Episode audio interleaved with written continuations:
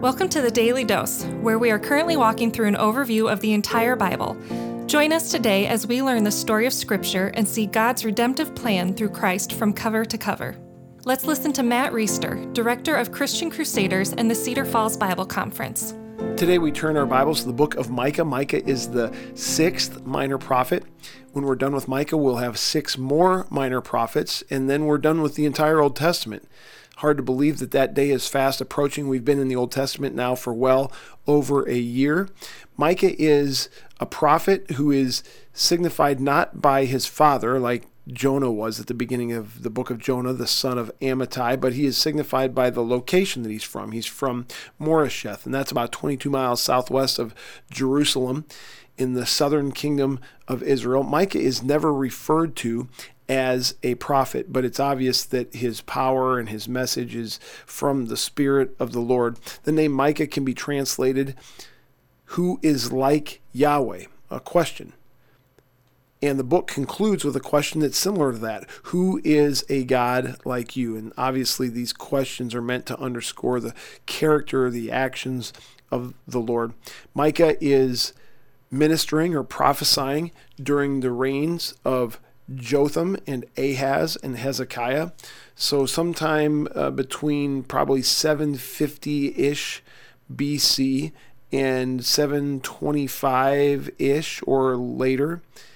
And this is a, a time when the message to the people of Israel, of course, this is before the Assyrian uh, overtaking of the northern kingdom. That happened in 722 and so this is a time when God's message is a message of judgment to the people of Israel who are sinning who are worshiping false idols. And this is all familiar territory. We've heard these general themes over and over throughout the prophets. He's also going to declare the forgiveness that God offers to those who will turn to him. So chapter 1 verses 1 through 9 say this. I'll make some comments, then we'll have started the book of Micah. The word of the Lord came to Micah of Moresheth in the days of Jotham, Ahaz, and Hezekiah, kings of Judah, which he saw concerning Samaria in Jerusalem. So, those two geographical locations, if you've been with us, should jump out in your minds. You should know that Samaria is the capital of the northern kingdom of Israel, and Jerusalem is the capital of Judah, the southern kingdom of Israel. In other words, these things that uh, the, he's going to share, which the Lord gave him to share, are concerning both the northern and southern kingdom. He says, Hear, you peoples, all of you. Pay attention, O earth, all that is in it, and let the Lord God be a witness against you, the Lord from his holy temple. For behold, the Lord is coming out of his place, and will come down and tread upon the high places of the earth. And the mountains will melt under him, and the valleys will split open. The high places, by the way, are literally more than likely geographically high places, the tops of hills, the tops of mountains. A lot of times there were shrines, there were places where idol worship took place. And so he's going to come down and tread on those despicable places. It says, like wax before the fire, he's coming down, like waters poured down a steep place in verse 4. I love those two images wax before a fire. You've all seen a candle and you've seen the the wax just kind of dissipate, disappear, melt as the flame gets close to it. It's uh, a sure thing. It's decisive. It is going to happen. There's no way that the wax stands up against the fire. And this is kind of the imagery that's being conjured up by this language.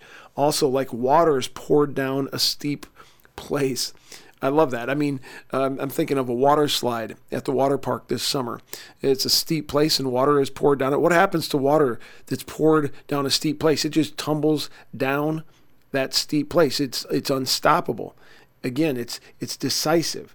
There's no stopping it, and that's what the Lord is going to do uh, with ease as He comes down from His place to punish these people. All this is for the transgression of Jacob, verse 5, and for the sins of the house of Israel. What is the transgression of Jacob? Is it not Samaria?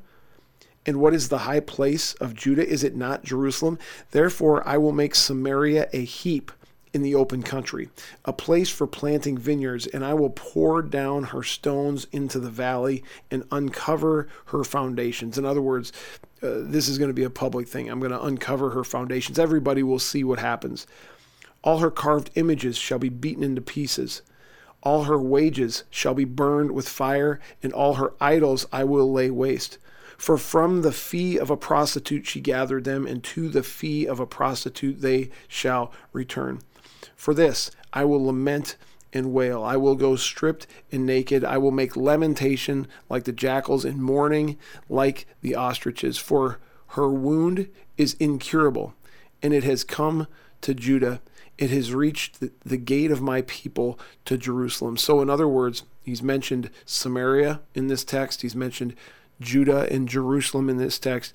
This is something that is going to happen to the entire nation of Israel, northern and southern kingdoms, Samaria and Judah. And what we know from history, of course, if this is before 722 BC, which it is, that's before the Assyrians take out the northern kingdom, and if it's before 586 BC, which it's way before that, it's before the Babylonians take out Judah. These are things that we've talked about. We've seen these things coming throughout some of the historical books and through some of the other prophets. Micah is writing on the front end of those uh, punishments, those disasters, the God using those nations to punish his people for the sake of turning a remnant around to be faithful to him. When I read this kind of language, it reminds me, I, it, I think we ought to think this way that uh, this is an image of our natural condition. This isn't just about these sinful people thousands of years ago who did really bad things. This is really a picture of the human condition. This is a picture of you and me, our rebellion against God in our natural condition. This is the place where we were before we were redeemed. We deserve punishment. We deserve ruin. We deserve the wrath of God, but in His great mercy, and this is where we're marching forward in biblical history toward, instead of those things, God brings Jesus Christ to live the perfect life that no man can live, to die a death that perfectly pays the penalty that is due God for the sin of humanity. And after that, he rises from the dead so that anybody who puts their faith and trust in Christ can have that perfection attributed to them, can have the penalty that they deserve to pay, Mark paid. And that's the essence of the gospel. And sometimes on the New Testament side, on the post resurrection side of these things, we kind of take for granted how bad it really was, how bad we really were, and what we were saved from. And so when we read through Micah, maybe that's one of the ideas that God wants us to remember again. The Daily Dose is a partnership between four ministries. First is Christian Crusaders, where you can find weekly 30 minute worship services at ChristianCrusaders.org, and where you can hear engaging interviews and other content on one of our three podcasts. Second is Fresh Wind Worship, whose weekly worship services are available on their YouTube channel, Fresh Wind Ministries, and linked to their Facebook page, Fresh Wind Worship. Third is the Cedar Falls Bible Conference, whose conference videos are available at cedarfallsbibleconference.com. And please consider joining us for our 100th annual conference on Saturday, July 31st through Saturday, August 7th in 2021. If you or someone you know could benefit from an anonymous online Christian mentor, please visit issuesiface.com, which is provided by Power to Change Digital Strategies, our fourth partnering ministry. Please subscribe to this podcast, leave a five star review, and prayerfully consider financially supporting one of our partnering ministries. And check our episode notes for links and more details. Thank you for listening, and may God richly bless you.